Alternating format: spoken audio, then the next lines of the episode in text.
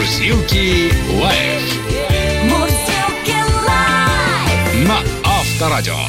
Да, всем здравствуйте. В А, эфире, Здравствуйте. как Добрый обычно, Брагин, Гордеева, Захар. Обсуждаем, переживаем со всей страной те события, которые произошли в нашей стране. Ну, по понятным причинам, сегодня мы не можем работать в обычном для нас режиме в связи с трагедией, произошедшей в Перми. А, Ну, мы думаем, что вы нас прекрасно понимаете. Вот поэтому сегодня мы отменили традиционную игру «Много автомобилей» и наши музыкальные пародии. Будем вместе с нашими гостями в студии обсуждать то, что произошло в университете Перми. Можно ли было это предотвратить и вообще как с этим жить дальше? Присоединяйтесь вы к нашему разговору. Мы начинаем. Вечернее шоу на Авторадио. Итак, Пермь, 20 сентября. Хронику событий еще раз напомним. Около 10 утра студент первого курса юридического факультета Пермского государственного университета 18-летний Тимур Бекмансуров пришел в ВУЗ и открыл беспорядочную стрельбу из гладкоствольного ружья. Перед нападением Стрелок опубликовал в своих социальных сетях сообщение, такой своего рода манифест, где подробно рассказал о своих мотивах, планировании своего поступка и пошагово описал, каким образом он получил лицензию на оружие и само оружие. Также он публично рассказал, как выбирал место стрельбы, как изучал подходы к вузу и пошагово описывал каждое свое действие. Сперва появились текстовые сообщения в разных телеграм-каналах, в которых сообщалось, что в университете слышны звуки выстрелов. Следом появилось видео, где студенты покидают здание вуза, спрыгивая на землю со второго этажа. И затем в соцсетях самого университета появились сообщения, что в здании стрельба и рекомендации забаррикадироваться в аудиториях и никуда не выходить. Вот в результате вооруженного нападения на Пермский университет погибли 6 человек. Э, До 28 пострадавших обратились за медпомощью. Об этом сообщили в Следственном комитете России. Ранее, кстати, сообщало- сообщалось о 8 погибших. Ведомство обнародовало уточненные данные по числу жертв преступления. Часть пострадавших госпитали- госпитализирована с травмами и ранениями различной степени тяжести. Сам стрелок был ранен в перестрелке с сотрудниками ДПС, которые первыми прибыли на место. Сотрудника ДПС, младшего лейтенанта полиции Константина Калинина, который обезвредил стрелявшего в Пермском университете, планируют наградить. Изначально сообщалось, что Бекмансуров скончался в карете скорой помощи, однако эта информация не подтвердилась. Следственный комитет несколько раз уточнил, что стрелок жив и находится в крайне тяжелом состоянии в реанимации. Занятия в Пермском вузе, где произошла стрельба, отменили до 27 сентября. Студентов и преподавателей просят не приходить в университет. Доступ на территорию кампуса закрыт силовиками. Власти выделят семьям погибших при стрельбе в Пермском госуниверситете по 1 миллиону рублей, раненым по 500 тысяч рублей. Самолет МЧС с московскими медиками на борту приземлился в Перми. Специалисты окажут помощь пострадавшим при стрельбе в университете. 21 сентября объявили в Пермском крае днем траура по погибшим. Ну, конечно, сегодня мы не можем обойти эту э, новость стороной. Это самая главная новость сегодняшнего дня, которую мы хотели бы обсудить, конечно же, вместе с вами.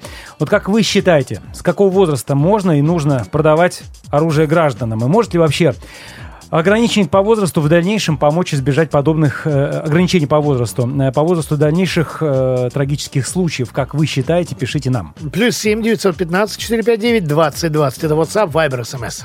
Вечернее шоу на Авторадио. Разбираем сегодня в эфире подробности, нюансы и упущенные возможности предотвращения трагедии в Перми, где 18-летний Тимур Бекмансуров открыл стрельбу по живым мишеням.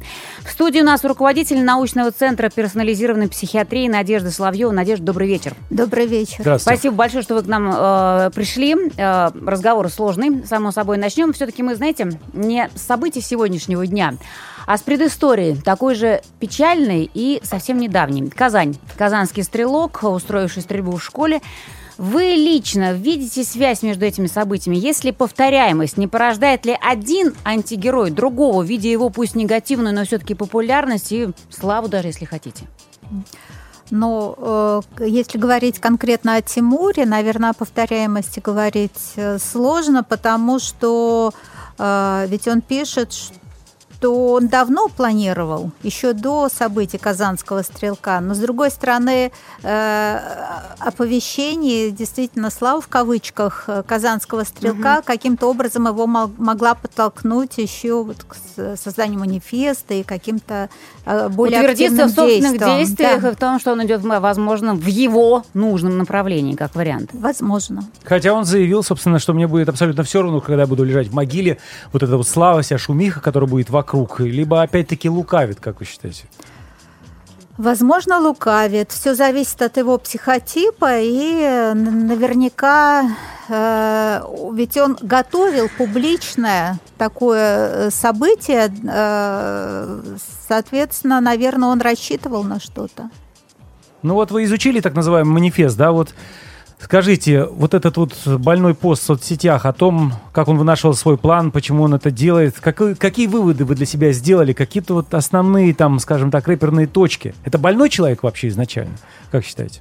Ну, э, для меня рэперные точки, как вы говорите, скорее всего, либо это вопрос э, расстройства личности, если говорить о психиатрии как таковой, э, либо это человек с депрессивным представлением о жизни, то есть человек в депрессии, а может быть это начало психического расстройства, эндогенного, ну, шизофрения. Ну вот смотрите, как он четко рассуждает. Все это отметили, да, насколько действительно скрупулезно, детально, спокойно Выверено он рассуждает, все, выверенно, шаг, да. над тем, что будет происходить. Это вот читаешь, и главное, без орфографических ошибок надо заметить, то есть все-таки его хорошо учили, да, и как правильно изложены мысли, и вот признать в этом тексте там больного. Там, Единицы из вас да? заслуживают существования, вы придумали огромное количество идеологий, создали кучу философских учений, но ничего из этого не имеет, не изменит вашей уродливой натуры. Вы жадные, эгоистичные, трусливые, злые существа, хотя и считаете себя лучше всех других биологических организмов. Очень спокойно рассуждает. Ну, это некое мировоззрение согласитесь, он э, его излагает. Причем это мировоззрение достаточно отличное от э, того, что мы видим в окружающих и видим в, в обычных людях. То есть это болезненное мировоззрение. Собственно, в этом и некий такой дефект личности. Почему он так видит? Почему э, он таким образом представляет себе жизнь и логики на самом деле в его э, манифесте угу. и э, в его действии, что он совершил, э, логики я не вижу. Собственно, именно отсутствие логики как таковой, что он хотел этим сказать? Что всем нужно умереть, ну, получается так, да? Чтобы не жить так, нужно, соответственно, значит, уходить. Такие отбросы, как я, вам еще покажут, и вот, да, заберу максимум, э, кого могу. Э, именно, по, именно поэтому можно говорить о депрессии, о глубокой депрессии, э, когда человек не видит будущего, он все видит в серых тонах, и э, то есть смысла его существования собственного и смысла существования окружающих людей он не, он не видит. Абсолютно. Это и есть депрессивное мышление. Но... Это э, признак депрессии на сегодняшний день, э, ну, всеми признанный. Смотрите, прокомментируйте тогда, пожалуйста, окончательное решение Бекмансурова пойти в университет, а не в школу, куда он изначально планировал отправиться с оружием, но потом передумал и объяснил это тем, что хотя школа и то самое место, с которым у него связаны негативные воспоминания, я сейчас прям сокращаю его монолог, он достаточно обширен, но там э, Меньше пути школе, отхода да, следует цитате Тимура, у детишек мало путей для спасения. Это же тоже вот цитата. Что значит, в нем самом тоже борьба идет? шла. В нем идет борьба, и э, почему один из вариантов, что возможно здесь начало шизофрении, вот эти такие взаимоисключающие вещи, которые присутствуют, да, у него, опять-таки все-таки без э, логики итоговой, mm-hmm. они говорят сторону, ну, в сторону шизофрении, что имеет смысл думать об этом. Это, это не исключено. Не кажется ли вам, мы просто тоже думали на эту тему, и сегодня много говорили по поводу этого э, на телевидении. Э, смотрите, да, он не идет в школу, потому что там типа неинтересно. Неинтересно, потому что он будет стрелять просто вот как по птенцам, да, и они никуда не убегут. А там план действий, там игра там он входит, понимаете, он изучал ходы, да, сколько корпусов, где будет максимальное количество людей. Такое ощущение, что он входил в игру в этот момент, да, и вот это вот ружье, весь его вид, и вот этот шлем, который был надет, как персонаж реально какой-то из вот... компьютерной игры? Да, из компьютерной игры. Почему он и пошел в университет, мне кажется, потому что он представлял это именно как игру, не как реальность. Или? Возможно, это он и было в его представлении как игра, и его жизнь игра он э, не рассматривает свою жизнь как некое такое осознанное действие. Это именно что-то сделанное. Если это, э, ну, наверное, сделано им, он как-то управляет, или сделано кем-то. Ну Не- да. То есть здесь надо... Что он говорит, Э, опять серый день. Вот наконец-то на- наступит тот день, когда я буду реально жить. Да, вот эти вот 10 минут, но я буду реально себя чувствовать живым. Нет, получается, он хотел умереть. Понимаешь, он же, он, да, он Да. планировал это. Но То тем не есть, менее э, прожить вот эти последние 10 Вариант минут. с тем, что э, его задержат, что будет осуществлено его задержание, он рассматривал как самое плохое, что с ним может случиться. То есть в чем суть? Он еще и суицидален изначально, получается, да, в принципе. Да, согласна, что суицид, причем такой расширенный суицид, просматривается в его манифесте очень ярко. На формирование таких людей влияет э, социальная среда? Или это он сам по себе такой? Это, скажем так, его игры разума, его сбои в голове? Потому что если читать там, да, как, опять-таки, да, цитировать, э, когда-нибудь вы замечали, в каком месте вы живете? Алкаши, потерявшие человеческий облик, плетутся в магазин за спиртом, старые ублюдки в общественном транспорте, готовы перегрызть друг другу глотки, мерзкое быдло, работающее в сфере услуг и так далее, и так далее, и тому подобное. Это опять еще раз я а, отмечу, это цитата. Э, социальная среда влияет на таких людей? Э, Социальная среда, несомненно, влияет, но... Родители, окружение, школа? Все влияет. Но говорить о том, что его восприятие окружающих людей как быдло, это влияние ок- окружения на него. Здесь сложно говорить. Э, Психосоциальная э, обстановка вокруг человека, она, несомненно, оказывает влияние на его психику Которые уже э, изначально на к этому психическое да. здоровье. Э, Но э, его э, про- проблема окружения, э, мне кажется, в данном случае в том, что он э, вынашивал план этот несколько лет, что он несколько лет был, по видимости, замкнут, необычен для окружающих людей, и, и люди это замечали, но в целом рассматривали Ну, просто э, такой человек. да, просто такой сам. человек. То есть никто в душу ему э, не заглядывал или никто с ним не общался, а если общались, не обратили на это внимания. По сути, это очень одинокий человек. А Вот давайте мы к этому вернемся, потому что, потому что в этом как раз э, момент, возможно, там, ну, условно говоря, если протокольным словом профилактики, распознания, а возможно предотвращения. Сейчас давайте прервемся на лайв-чат. Да, я просто предлагаю э, Зачитать за- зачитывать сообщений, да, да. сообщения. Возраст владения оружием здесь ни при чем. Мы просто задали вопрос, а что если действительно там до 21 или либо до До 25, 25, как предлагают, увеличить действительно возраст, повысить возраст владения оружием. Взрослые тоже бывает стреляют. Я владелец оружия, пишет Александр. Считаю необходимым, помимо требуемых документов, справку от участкового, который должен встретиться с родителями или близкими родственниками, выяснить, можно ли доверять оружию человеку. Родственник, ставя подпись под одобрением на владение оружием, подумает о последствиях. Сейчас много среди молодежи скрытых психов, которым в быту однозначно проявляются. Также по первому тревожному сигналу от окружающих изымать оружие у владельца. Возможно, в этом есть разумное зерно. А после, Магомед дальше из Дагестана, после случая в Казани, ведь была тема, что делать и можно ли было предотвратить. Очень много сообщений, кстати, которые проводят параллель с Казанью, Ну, это понятно, очевидно. А, видимо, ничего сделать нельзя, раз сегодня такая тема, с какого возраста можно продавать оружие. Дело не в возрасте, а как проходит комиссию. Если врач получает меньше 20 тысяч, то почему бы ему не сделать справку студенту юридического факультета? Ведь будущий юрист, он же не псих по определению, а вот вышло то, что вышло. Причина не в возрасте, а в чем-то другом. Вот Я бы мнение. на психиатров тоже не стал бы здесь грешить. На самом деле он же рассказывал детально, как он проходил психиатров, как он изучал все эти вопросы, которые будут задаваться. И это, собственно, в открытом доступе. Да, все эти вопросы, которые Ну, тогда, стандартно прости, ну задаются что значит, ну, психиатром. ну, дело, это же психиатр, ты же не компьютер. Но он же сдаешь. прошел, он два раза проходил Ну, психиатра. значит, да это- и значит, дело, значит, психиатр это вопрос психиатра. Не определил. Значит, это вопрос качества и квалификации Ну, психиатра. Надежда у нас сидит вот в гостях. Вот, Не, ну если человек изучил, как билеты в ГАИ выучил, и вот быстро И сдал. вы- Компьютеру сдаешь. Так, ну еще одно сообщение. Надежда, простите, да, потому что мы сейчас не, не- не успеем здесь, да, этот мо- момент осветить. 18 лет это не дети, в этом возрасте на танке в армии уже страну защищают. Это Алексей написал, тоже весьма популярное мнение. А, друзья, продолжайте писать. Ой, мы оставляем... Алексей, ну я бы тут тоже поспорил бы. На 18 лет, может быть, в Советском Союзе, да, был уже, были уже не дети, а сейчас 18 дети. Ну, у меня есть такое Нет, ну, ощущение, что... 18 что лет они продолжают да, и, ездить. и в армии Продолжают. они В армию да, ну, идут, армии они продолжают. Кстати, среде и под руководством. Недоро... не- Потом мы- недорощенные, скажем, там, не, вырос... не, Не выросли еще подрощенные. Мозги, да, а уже идут. Пишут и на эту тему тоже, да, это с тобой согласен.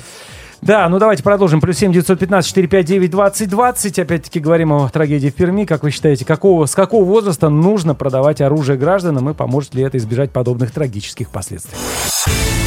Мурзилки лайф на Авторадио.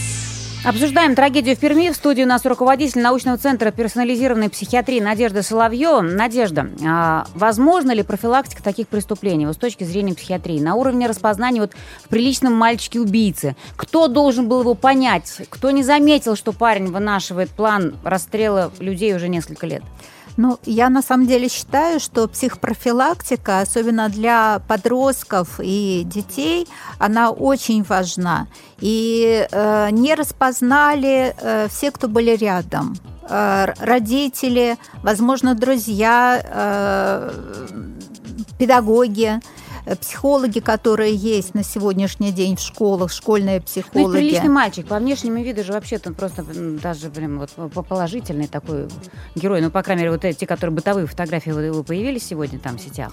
Внешний вид на самом деле ни о чем не говорит. Понятно, да. Э, очень важно, что человек э, думает, как он это делает, и даже сам факт нелюдимости, который озвучивают, мне кажется, все практически, да. этот факт должен был насторожить прежде всего, потому что э, нелюдимость, одиночество, отстраненность от кого-то, отсутствие друзей э, это э, те признаки, на которые нужно обращать внимание. И э, для профилактики, для, как психопрофилактика, основная, наверное, э, забота э, страны, э, школ, mm-hmm. это э, обязательная работа с психологом обязательная работа с окружением. Простите, перебью вас. Вот как раз вам вопрос именно в продолжении вот этого, того, о чем вы говорите.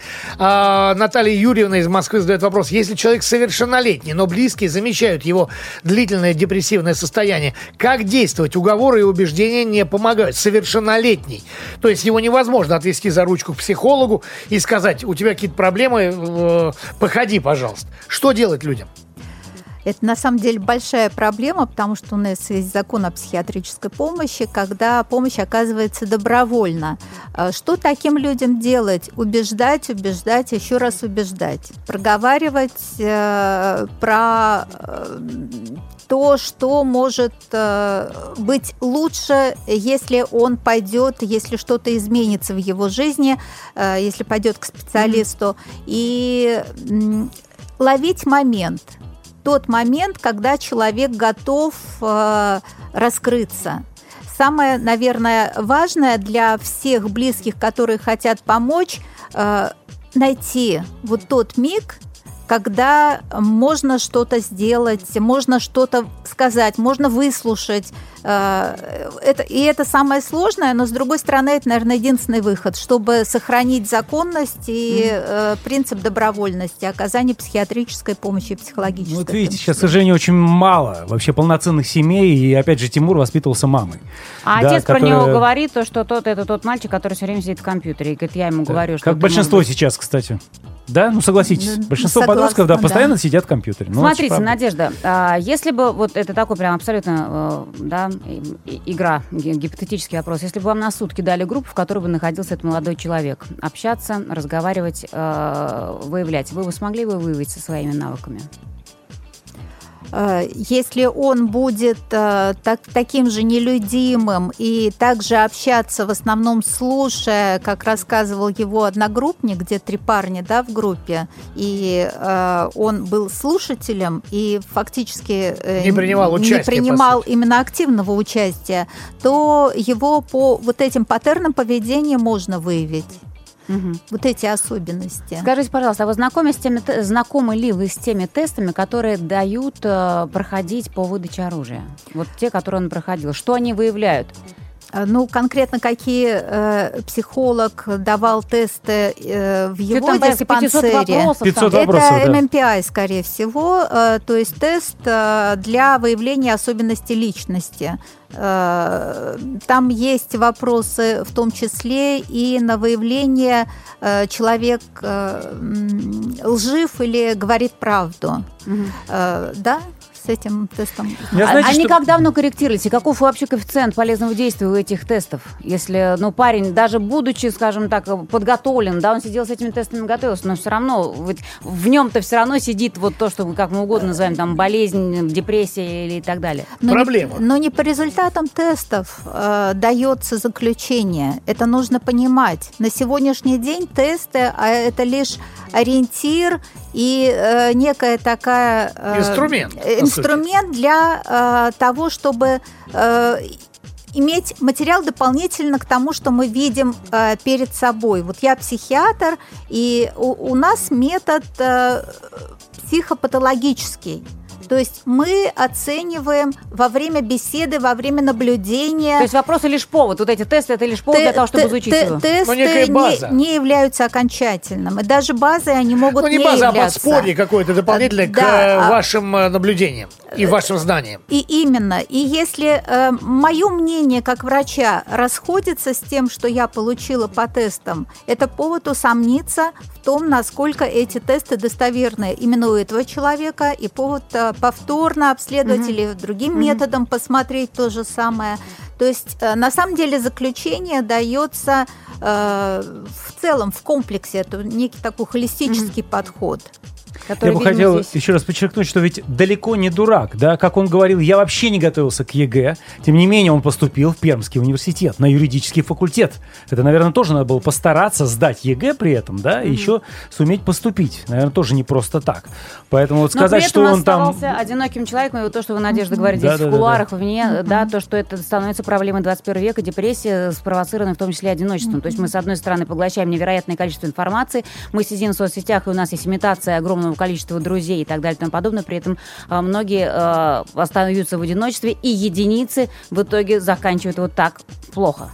И э, вот если э, с- э, читать то, что он написал, смысла жизни у него не было. Собственно говоря, вот это ключевое поиск смысла и, и то, что для у подростков мы очень у многих это наблюдаем, э, нужно им помочь этот смысл обрести, найти и его сделать в одиночку. э, вот этот поиск осуществить очень сложно. Понятно. Спасибо большое. Спасибо, Спасибо. огромное. Руководитель научного центра персонализированной психиатрии Надежда Славьева была на студии. Спасибо, всего доброго. Всего доброго. Вечернее шоу на Авторадио. Э, Друзья, э, случай, который произошел э, в стенах Пермского университета, конечно, порождает невероятное количество вопросов, в том числе и изменение немножечко возраста, который является, скажем так, низшим для получения оружия, а может быть и какие-то другие моменты. У нас на связи полковник полиции в отставке, автор телеграм-канала «Полковник Трифонов» Алексей Трифонов. Алексей, здравствуйте. Алло, Алексей? Алексей, вас не слышно. Алексей. Алло. Да, Да-да-да, да, Алексей, здравствуйте, да, здравствуйте, здравствуйте. А, вы знаете, позволю себе задать вам вопрос по поводу вот этого случая, который произошел в Перми. И, естественно, к сожалению, этот э, вопрос возникает не в первый раз. Нужно ли все-таки поднимать возраст, с которого э, оружие можно выдавать? Либо надо изменять закон об оружии? Сейчас, подожди секунду. кажется, Алексея нет на связи сейчас сейчас. его по- вновь набирает его Э, телефон. А, Давай все-таки скажем, да, что Алексей в, и в том числе в своем телеграм-канале и в многочисленных интервью, потому что к нему обращается как очень авторитет, авторитетному и понимающему человеку, он давал определенные комментарии. Алексей у нас на связи. Алексей. Да, добрый вечер. Да, Да, здравствуйте еще раз. По поводу вот этого э, случая трагического в Пермском университете. А, много вопросов возникает. Может быть, перестать выдавать а, оружие там с условных 18 лет, а нужно поднять до 25 или 30 лет? Или нужно менять закон об оружии? Что делать-то? А, нет, поднятием возраста владения оружия здесь проблему абсолютно не решить. Вот э, если мы берем конкретный вот этот эпизод из Перми и э, прочитав сегодня информацию вот этого э, фигуранта, скажем так, да, он э, планировал различные варианты совершения преступлений. Он мог получить права на машину и там въехать э, на машине в толпу, да, но он рассматривал возможности нападения с ножом. То есть у него в голове свербила мысль, что он хочет людей убивать. То есть он такой человек-ненавистник сам по себе. И он любыми путями хотел ее достичь. Оружие это было лишь средство. То есть средств может быть много абсолютно разных. И Ну- вот так вот э, рассматривать э, повышение возраста абсолютно, наверное, неправильно. Потому что, извините меня, с 18 лет, с 17 лет даже, да, э, ребятам, вот солдатам э, да- дают оружие на службу, например. Да мы понимаем, Но это, все-таки это служба, да, да. иная обстановка, но мне кажется, в 18 еще рановато, мозги не созрели для того, чтобы держать оружие в этот момент. Ну зачем вот 18-летнему подростку охотничье ружье? Ну, а я если он с понимаю. отцом ходил на охоту и хочет как бы вместе ходить, имеет право, верно, Алексей? Э, Конечно, имеет право. Здесь вопрос, конечно, больше к психиатрам, наверное, потому что законодательство, оно, в принципе, ну, проработано максимально. Конечно, ну, э, есть еще куда расти, скажем так, да, но э, вот как он обошел психиатров, вот это очень ловко, и он сам это описывает, как он готовился к психиатрическим тестам, как он их изучал в интернете, как он прогонял ответы на вопросы по несколько раз, пока не достиг совершенства, и после этого пошел их сдавать. Есть, Здесь э, вопрос, он конечно, готовился. ка- касается квалификации того э, психиатра, который, э, собственно говоря, Тестировал. принимал этот самый тест. А вот скажите, пожалуйста, этот вопрос я задавал также специалистам э, после случая в Казани, и опять-таки этот вопрос возникает сейчас. Видеокамеры которые настроены э, ну, на улицах города, в основном на нарушение правил дорожного движения, и плевать то, что идет человек э, с неким чехлом, в котором э, лежит нечто похожее на ружье, далеко не на спинг. Здесь же мы видим в интернете камеры, э, которые показывают, что человек идет уже по территории университета или кампуса университета непосредственно с ружьем. Это видно. А служба, а, которая занимается безопасностью а, в а, учебных заведениях, будь то школа, будь то институт, надо ли каким-то образом а, менять подход к этой самой а, службе, которая охраняет учебные заведения, или все оставить как есть? Значит, надо как минимум менять подход э, к безопасному проникновению в эти учреждения. То есть ставить определенные барьеры, рамки, чтобы туда можно было проходить только там по магнитному ключу, например, да, который выдается студентам.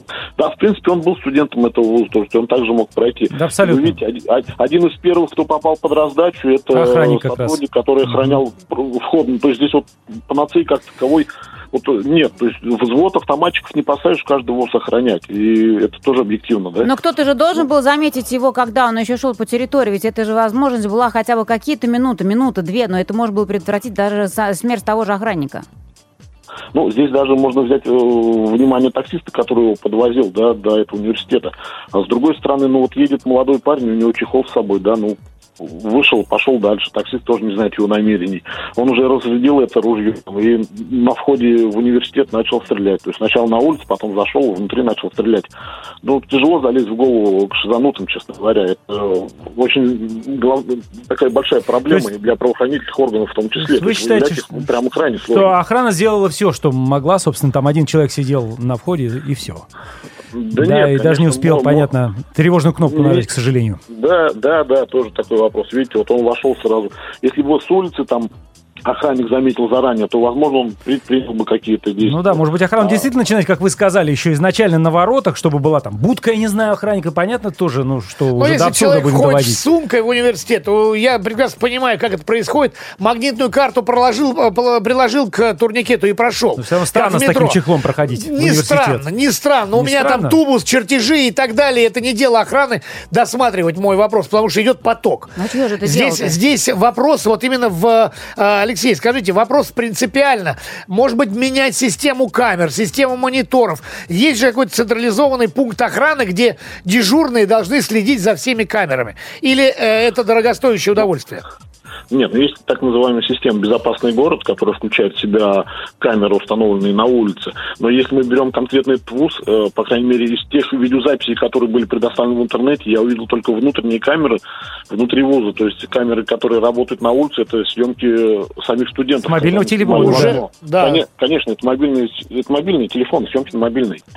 Ну, то есть в данном случае здесь как бы нужно очень тщательно и очень системно подходить а, к решению ряда вопросов, и причем понятно, что достаточно долгий процесс.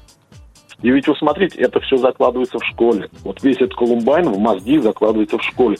Это отношение к ученикам, это взаимоотношения внутри класса, это то, что учитель, классный руководитель... Ну, Про мозги мы только что видеть. говорили, да, с психи- Да, психиатром, так К что, да, сожалению. немножко Спасибо вам тема. огромное. Да, Полковник спасибо. полиции в отставке, автор телеграм-канала полковник Трифонов. Алексей Трифонов был у нас на связи. До До свидания. свидания, всего доброго. Вечернее шоу на Авторадио. А, друзья, продолжаем э, говорить про случай, который произошел в стенах Пермского университета. И, как мы уже видим, в том числе и люди пишут нам на эту тему, что виноват якобы интернет, а с другой стороны не виноват интернет. Будем разбираться, насколько действительно проблема в соцсетях и вообще в контенте, который предоставляет нам интернет. У нас в гостях интернет-эксперт Андрей Яблонских. Андрей, здравствуйте. Добрый вечер.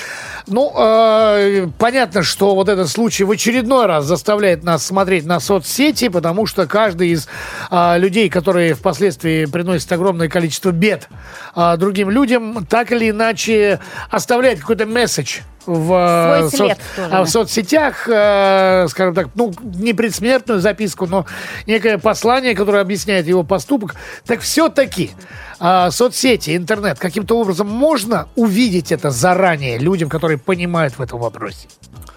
Ну, смотрите, заранее можно увидеть все. Другой вопрос, сколько нам нужно человек, которые Чтобы бы за этим отслеживали. Да, следили. да. Если вы помните, когда только появились соцсети, это было очень давно, еще только появились у нас одноклассники, когда они еще были таким клоном первого Фейсбука, и там была модерация фотографий.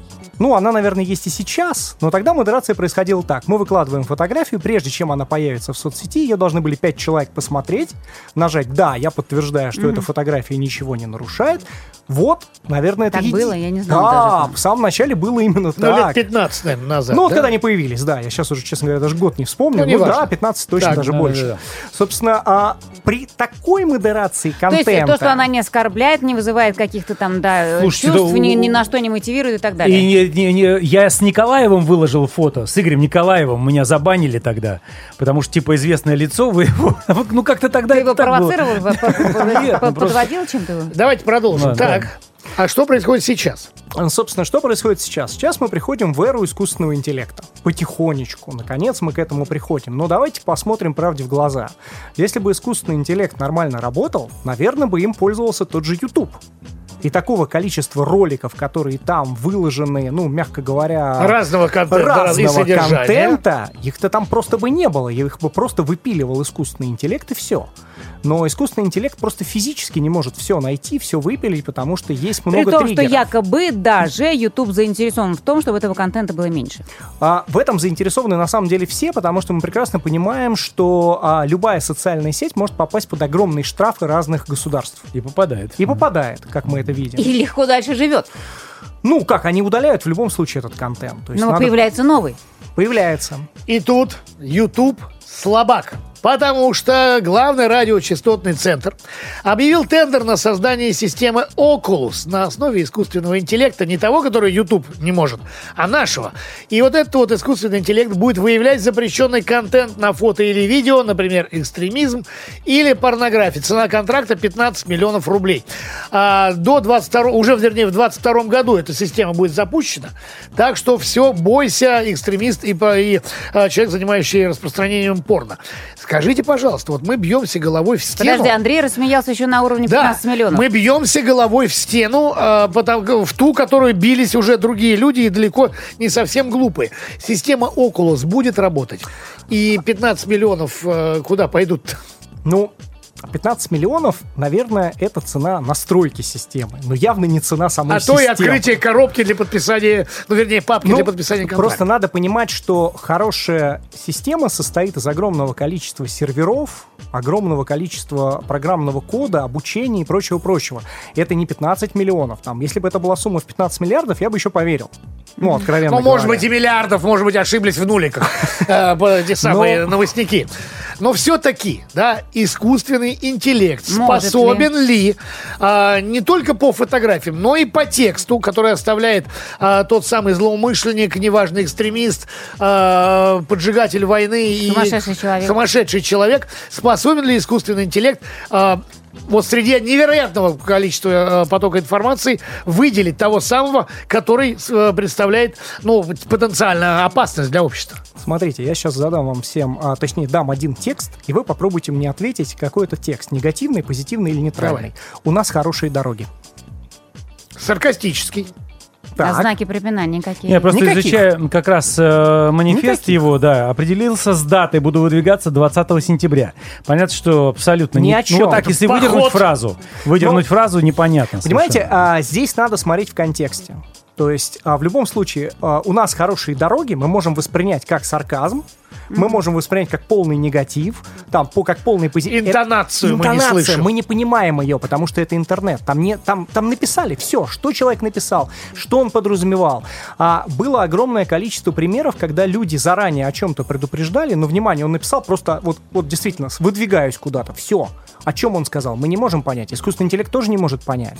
То есть сопоставлять огромное количество фактов пока у нас, ну, к сожалению, никто не умеет. Нет, полный это манифест, который он опубликовал за, там, наверное, за сколько? За час, за полчаса до того, как он выдвинулся, он-то уже об- об- обо многом говорит. И- Ну, если за полчаса, вы- мы же все прекрасно Да. понимаем, Ну, что то есть, любой системе нужно время, чтобы это отсмотреть, отследить, понять. И кто- правильно принять анализировать. решение еще какое-то да, Конечно, после этого, чтобы уже конечно. там уже человеческий фактор должен подключаться дальше. И система, которая на это еще и реагирует каким-то должным образом и оперативным, опять-таки. Тогда объясните мне, получается так, что искусственный интеллект, а, он работает, да, вполне вероятно, на а, тему порнографии, он может это определить, на тему экстремизма может, и именно фото, да, учитывая какие-то моменты, а обычный текст, он не в состоянии анализировать должным образом. Не совсем. А, Есть такое понятие, как триггерные слова. Там- Ну, если там будут писать слово «бомба», я не знаю, Ну, это не автомат и так обязательно, Не далее. обязательно. Триггерные слова могут быть абсолютно разные. То есть те, которые чаще всего, опять же, для чего нужен искусственный интеллект? Для того, чтобы проанализировать, что писали до этого, какие обычно слова пишут, и на основе них выделить как раз вот эти, в том числе, самые триггеры, которые можно заложить в систему. И уже дальше отсматривать. Но мы тут прекрасно должны с вами понимать, что это не работает вот так. То есть не получится... щелчку. По щелчку это вообще не работает. Не получится сделать так, что вот мы знаем... Вот как в фильмах Нет обычно схемы показывают. единой, конечно. Ну да, как в фильмах показывают, когда такой большой информационный центр, ага, он там, все, мы его берем. Не работает так. Есть временная задержка. В любом случае, после того, как система в автоматическом режиме это все определила, должен человек посидеть и посмотреть, что И же она там сравнить. такое определила. Проверить, посмотреть. То есть перекладывать это, например, на социальные сети, это тоже в какой-то степени глупо, потому что ну, у них просто ресурсов не хватит каждое сообщение прочитывать. Ну, опять же таки, у модераторов э, Фейсбука иногда хватает. Давайте почитаем сообщения от наших слушателей, которые приходят с разных уголков. Понятно, что мы обсуждаем эту тему и задали вопрос слушателям вот именно по поводу возраста. Повышение возраста, владения оружием. Вот что пишет Игорь из Татарстана. К сожалению, случай в нашем городе не оказался э, последним, ничему не научил. Пока полиция ловит бабушек в магазинах и транспорте за отсутствием масок, неподготовленные охранники ничего не могут сделать с такими стрелками. Еще везде наставили онлайн-класс, э, кассы для оперативного получения информации о покупках, но никто не обратил внимания, что, например, стрелок из Казани купил сразу 500 патронов. Э, Кстати, э, собственно, из Перми тоже он же зашел в магазин и купил большую, достаточно большую партию патронов, но у него еще там остались, понятно, от стрельб каких-то. Вот. Но с другой стороны, а что значит большая партия патронов? Да, ну... Ну, же тоже несколько коробок. По-моему, это нормальная, обычная закупка любого охотника, Ну да, Ну, с одним ружьем как раз 500 патронов он может спокойно за раз купить. И, И идти, сезон да, открывается, да, да. всего, пошел. Ужасная трагедия случилась в Перми, соболезную всей страной. Мне 34 года. В наши годы молодые ребята, 15-20 лет, уходили в армию, потом женились, создавали семьи, в гаражах сидели, разбирали двигатели машин, мотоциклов, в селе был колхоз, помогали в поле и так далее. Мне кажется, что стрелок заигрался в компьютерные игры. Стрелялки, например. Вот по поводу игр сегодня тоже обсуждали, то, что для него это реально такое ощущение, что была игра. Почему он набира- э, именно эту локацию выбрал, чтобы там было где побродить, вот эти вот ходилки-стрелялки. Да, понятно, что это тоже отчасти интернет, да, Андрей? Это не Тем имеет менее- отношения к интернету. Тут надо понимать, что это имеет отношение все-таки больше э, к психопортрету человека, чем к самому интернету. А, надо понимать, что а, пока не было компьютеров, ну давайте представим, там мы компьютеры у нас появились более-менее 30. нормально с игрушками, ну в 98 Восьмом году, году. с появлением там 95-го, 98-го, ви- а 95-й, 98-й, 95-й Windows, соответственно, 98-й, и первые стрелялки, все остальное. А до этого что у нас никто не играл в войнушки, Ну, до этого у нас играли, не играли в зорницы, до этого у нас никто... Все это было. То есть... а, Но в школах у нас не, не стреляли, насколько я помню. Нет, в школах была подготовка. Как же, тир, Нет, я имею в виду такие случаи, как... э, Либо мы не Либо знали мы о них этого. не знаем. Тоже Конечно. вариант. То есть тоже. сегодняшнее вот то, что, о чем я сегодня слышал, о том, что по-хорошему, конечно, такие случаи надо не так громко Прикрывать. афишировать, то, наверное, это действительно так. То есть чем меньше афишировать подобные истории... Не возводить э, культа из этого Конечно, человека, не конечно. возводить Никто, ну, кумира. никто не возводит, Захар. Да Ну, нет, я ну, не для согласен. Для него это сам Освещает, момент да. славы, да. Для него это момент славы, по сути. И Ну, он для об этом- всех, да, для всех них. Поэтому... И для людей, которые тоже находятся на грани, вот он, герой-то мой, он получил славу. Да. А, Надо создавать новое оружие, которое по GPS определяет, где находится э, само оружие. В лесу включается, то есть можно стрелять, а в городе включаться не будет, не работает. И я думаю, с таким оружием будет спокойно. Ну, как почему вариант, нет? да. Константин из Тульской области согласен с Магомедом из Дагестана. Что значит психиатр не смог определить, можно ли продать оружие человеку? Пусть даже э, начитавшемуся интернета. Ведь психиатра учили 5-6 лет, какой-то специалист. И кто-нибудь из э, таких горе-психиатров, либо психологов, понес когда-то ответственность за то, что дал допуск к оружию? Вы бы видели, какой гордо пренебрежительный взгляд у них появляется, когда начинаешь задавать им неудобные вопросы. Кстати, у меня допуск есть. Вот это опять же Константин. Но э, возвращаемся опять к психиатру, к психологу, который проходил, соответственно, этот стрелок. э, И то, который что он- просто выучил то, что он подготовил вопросы. да. Ну, а там первый психиатр была вообще э, бабушка Божия одуванчик, которая задала, по-моему, четыре вопроса ему, да, и все, и пропустила. Дальше, а, направила к платному психологу, который тоже, Да. к сожалению, ничего не смог выявить. Ну, либо так Но хорошо для парень них, играл. для них э, проходят и стандартные тесты. Для них это что? Для Да. них это по, по регламенту, это значит, что человек прошел. Психиатр, который у нас был в прошлом часе, разговаривал о том, что, в принципе, для настоящего психиатра это не значит, что если он ответил на все вопросы а, теста правильно, это не значит, что невозможно Ну, по нему лишь под- дополнительную картинку составить. Это общее обследование, Да. а, которое просто базируется на этих вопросах. В любом случае, теста. друзья, у нас интернет-эксперт Андрей Яблонский. Поговорим а, сразу же после небольшой паузы про ответственность соцсетей. Мурзилки лайф на Авторадио. Друзья, продолжаем обсуждать э, события, которые произошли в университете в Перми. У нас интернет-эксперт Андрей Яблонских по-прежнему в эфире. Зачитаю э, одну цитату из э, статьи, которая сегодня появилась в интернете. После стрельбы в университете в Перми необходимо поднять вопрос об ответственности социальных сетей, считает сенатор, сенатор от Пермского края Андрей Климов. По мнению законодателя, важно разобраться, почему соцсети пропустили вызывающие тревогу сообщения в его аккаунте. Комментарий, Андрей. Ну, тут что можно прокомментировать? Соцсети не могут не пропустить подобное сообщение, потому что, я еще раз говорю, соцсети не запрограммированы сейчас на определенные триггеры, На которые бы выявление. выклю- Да, на выявление, которые бы просто-напросто не давали пропустить такое сообщение. Модерация, которая есть, например, на том же Фейсбуке, я думаю, такое бы сообщение пропустило вообще на раз-два, вообще бы даже не обратили на него внимания. Там у нас в основном только политику блокируют, а все остальное, пожалуйста, публикуй, что хочешь. А, что же касается как бы принять ответственность, ну, я еще раз говорю, это техническая история. То есть надо посчитать, готовы ли соцсети к этому или нет. Соцсети, скорее всего, к этому, конечно, и будут не готовы, потому что а, если технически обеспечивать такую модерацию, а, то это надо или сажать армию людей, которые бы просто-напросто каждое сообщение прочитывало, как только оно появилось, и сразу, о, смотри, и как мы уже обсудили, не факт, что мы что-то еще и выявим из этого. Какой выход тогда? Ну, Попросить, ну, я не знаю, есть же активная молодежь, да, которая бы сообщала, допустим, если найдет что, что-то а уже подобное это в какой-нибудь было. центр. В да? прошлые, вот когда были подобные ситуации в прошлый раз же, а, даже, насколько я помню, молодежь же даже обращалась к кому-то, но их ни, как бы не восприняли на тот момент. Но тогда... Подожди, как- какое было предложение? Ну, вот в прошлый раз, когда подобная Казань. ситуация Казань, произошла, да, да, да, да, да, там же говорили о том, что они читали в его соцсетях, что он собирается, там же он вообще заранее Мгм. все это выкладывал. Да, да, и да. обсуждение было на то, что кто-то обращал на это внимание и показывал, но как-то... Тогда а, э, придем ли мы к тому, ведь опять-таки, начиная с, э, отмотав пленку назад на времена трагедии в Нордосте, где говорили о том, что соцсети и мессенджеры, а, которыми наши соответствующие службы хотят получить доступ, а, и к некоторым получают кодировкам, а к Телеграму, допустим, нет, а, придем ли мы, если, не дай бог, такие случаи будут продолжаться, к полной блокировке и соцсетей, и мессенджеров? Но я не Можем, думаю, что- хотя бы теоретически. Теоретически, я думаю, что вряд ли это произойдет. Мы все-таки идем не по пути Китая. То есть в Китае, как мы знаем, там такой глобальный китайский фаервол. Всё Вот там фаервол стоит, да. Да, то есть э, я не думаю, что мы придем к пути такого глобального фаервола. Это нереально просто из-за... Почему один рубильник, мы же понимаем. Ну, все не один совсем рубильник, так один просто. указ о том, сколько человек может находиться, тот же самый ребенок, сколько он может находиться 40 в минут. компьютере, и все. Ну, давайте так. А ребенок сейчас мы сами можем ограничивать, сколько он там может До находиться. Не все. Благо, До- до определенного ну, На возраста. всех гаджетах. Ну, до 18 лет. Конечно.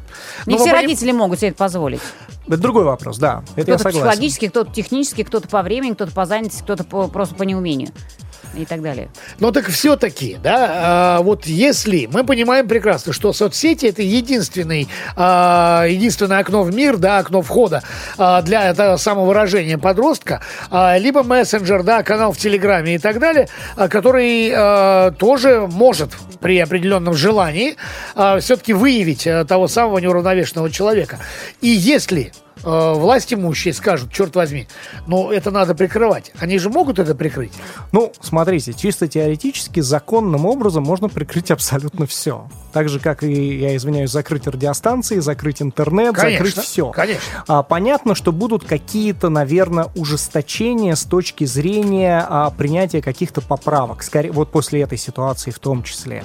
Вопрос, к чему они будут направлены. Как считаете, какие?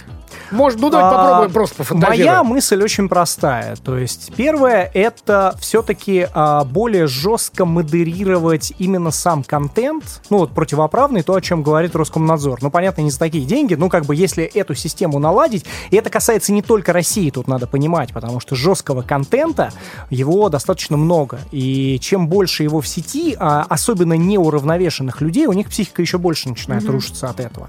То есть виноваты не компьютерные игры, виноват не интернет, а виноват тот контент, который туда вбрасывается. И, а, на мой взгляд, задача все-таки искать тех, кто вбрасывает этот контент. Он же не появляется просто А так. реально ли это? Сначала, во-первых, А, надо ведь найти нет. контент, Пока а нет. потом найти э, человека, автора контента. Да, пока это практически нереально, это очень сложно, потому что вбрасывается он чаще всего достаточно сложными методами, через кучу VPN, VPN. а, через кучу там прокси-серверов и прочего. То есть найти автора крайне тяжело.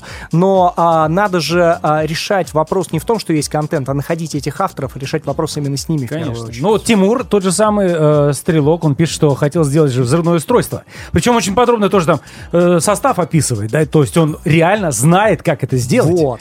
Где А, он это взял? Смотрите, а, если мы вспомним с вами, что было, например, а, в конце 90-х, начале 2000-х, то в Яндексе, в Гугле можно было найти, я не буду называть там книжки, которыми пользовались все, кому не лень. Абсолютно И там верно. было абсолютно А все всё. комплектующие, комплектующие продаются в в открытом доступе. аптеке Да. и в ближайшем магазине запчастей. Все. Ну, то есть, как бы, это же вопрос не к интернету. Раньше эта книжка, простите, Продавалась продавалась и передавалась просто от одного человека к другому. Там, в институтах и так далее. То есть, Мгм. ничего Ну, не хорошо. поменялось. Тогда- Вопрос доступности контента сейчас исключительно. То Ну есть, да. интернет это а, как бы проблема, ин- с одной стороны, интернета в том, что он вовремя не саморегулировался. Он, вот мы его считаем таким вот доступным, там можно все. С одной стороны. С другой стороны, мы же прекрасно понимаем, что чем интернет отличается от обычной жизни. Да ничем, это просто канал донесения информации. И он должен подвергаться такому же регулированию, как, простите, у нас подвергается СМИ те же по всему Конечно. миру. То есть какая, ну, нет никакой разницы. Абсолютно. Но мы сейчас понимаем, Ну, что контролировать этот вопрос, пока э, мы не научились.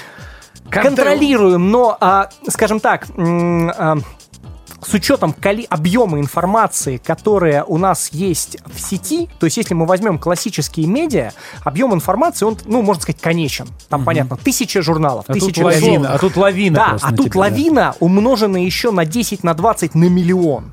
И все это проконтролировать, ну, в принципе, невозможно. Понятно, что когда соцсети создавались там те же Цукербергом и а, всеми остальными, они никак не думали о том, что будет то, что мы сейчас с вами видим. Ну, и все-таки, прости, когда, когда появляется э, фотография молодого человека, который держит, извини меня, дробовик, да, вот в этом шлеме, а это же он тоже опубликовал, я так понимаю, вот эту Секундочку, а фотографию. может быть, он это опубликовал с пейнтбольного матча? Это что, Либо- нам тогда всех «Звездные пейнтбольщиков блокируют? да, Ну, да, нет, отражает. да-да-да. То есть тут вопрос очень такой. Он, ам, то есть, получается, мы должны заблокировать всех, кто играет в пейнтбол, мы должны Охотников. заблокировать всех охотников, а это вообще огромное... Спортсменов, спортсменов. Ну, то есть это вообще все запретить тогда. Но получается тупик. Тупик. Пока что. Вот на этом я предлагаю ставить все-таки многоточие, и я еще лучше запятую, потому что ну, кто-то должен найти выход из положения. Иначе мы можем дойти до совершеннейшего абсурда. А, спасибо огромное. Я уверен, что мы будем возвращаться к теме контроля и вообще контента в интернете. Интернет-эксперт Андрей Яблонский был у нас в гостях. Спасибо. Спасибо, Андрей. большое. Счастливо. Мурзилки лайф Мурзилки лайф. на Авторадио. Продолжаем обсуждение трагедии в Перми. И хотелось бы в данный момент обратиться к нашим законодателям. Понятно, что сейчас на повестке дня главная тема это выборы, но все-таки и тема э, того, что произошло, не обошло вниманием, естественно, наших законотворцев. Итак, у нас на связи депутат Госдумы Виталий Милонов. Виталий Валентинович, здравствуйте. Здравствуйте. Здравствуйте. Э, Что происходит в Госдуме? Что говорят по поводу того, что произошло в Перми? Какие последствия, скажем так, грядут у нас после этого? Но, э, конечно же, конечно же, а, вопрос, что э, парень-то был 18-летний, Да. который устроил э, э, это, так сказать, побоище. И, э, к сожалению, вот это насилие, насилие, которое происходит регулярно в школах, оно активно обсуждается.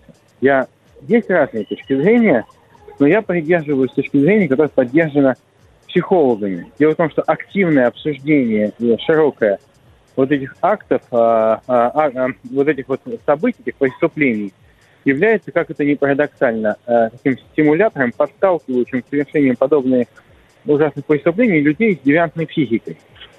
Вот. И а, если мы будем об этом постоянно э, разговаривать, то для большинства людей это, конечно, жуткие факты, и мы обсуждаем, осуждаем такие вещи.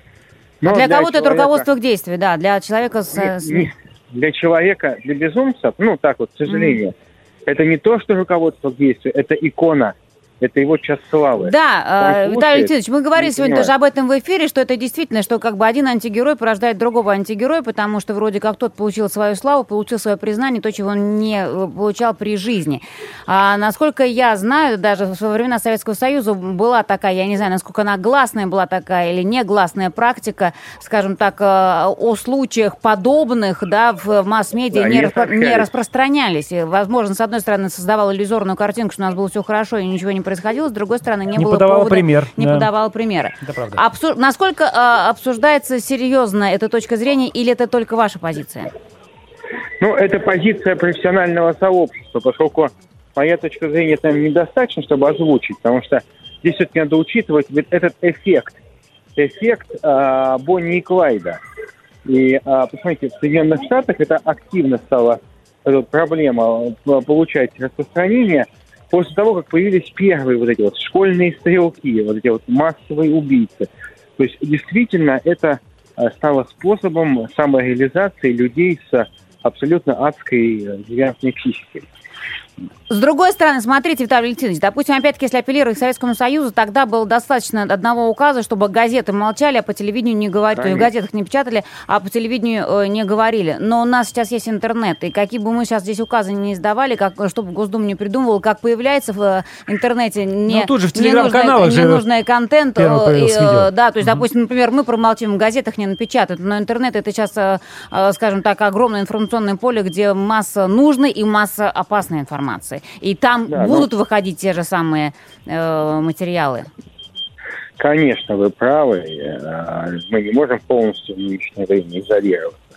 Но все-таки степень доверия к традиционным СМИ и к интернету, она крайне разная, даже для психов и идиотов. Но, с другой стороны, э, э, еще очень важно, что у нас э, есть большая, огромная проблема с таким понятием, как психическое здоровье. Здоровье у многих подростков. Ведь э, чрезвычайная зависимость от всяких разных искушений, компьютерная зависимость и прочее, в принципе, э, признана болезнью э, даже в международной классификации болезней, которые не считают болезнью, кстати, многие болезни, которые у нас такие считают. Игромания признана болезнью Всемирной организации Да, здравоохранения. Да, да. И у нас а, отсутствует такая мера поддержки людей, как а, психи- психологическая помощь. Ведь очень часто, очень часто вот эти а, патологии развиваются из некого кризиса, который у человека наступает. Но этот кризис ему не с кем обсудить. И если мы понимаем, что если человеку нет, ну, теоретически нечего кушать, и он теоретически может пойти с этой проблемой кому-то, там, в органы со- со- соцобеспечения, то если человек, у человека проблема с, ну, душевного характера, э, духовного, ну, духовного, понятно, Мгм, душевного мгм, характера, мгм, душевно. то ему пойти-то некуда. Есть телефоны доверия для детей, но они так себе, так сказать, ну, они работают именно э, для детей, потому что позиционируются как детские телефоны. А вот э, женщины, находящиеся в кризисе, предположим, после рождения, мужчины, потерявшие работу, то есть тогда, когда не кусок колбасы, а мудрое слово и совет психолога могли бы спасти жизнь, вот эти вот, это вот мудрого слова ты и не Ну, в слышишь. школах-то вроде бы есть сейчас психологи на самом деле работают. Ну, сейчас просто у нас, э, к сожалению, нет больше времени обсуждать э, эту тему. Ну, понятно. Спасибо огромное за ваше мнение. Напомню, у нас депутат Госдумы Виталий Милонов был на связи. Вот, надеемся, что действительно какие-то выводы будут сделаны, и это поможет. Вечернее шоу на Авторадио.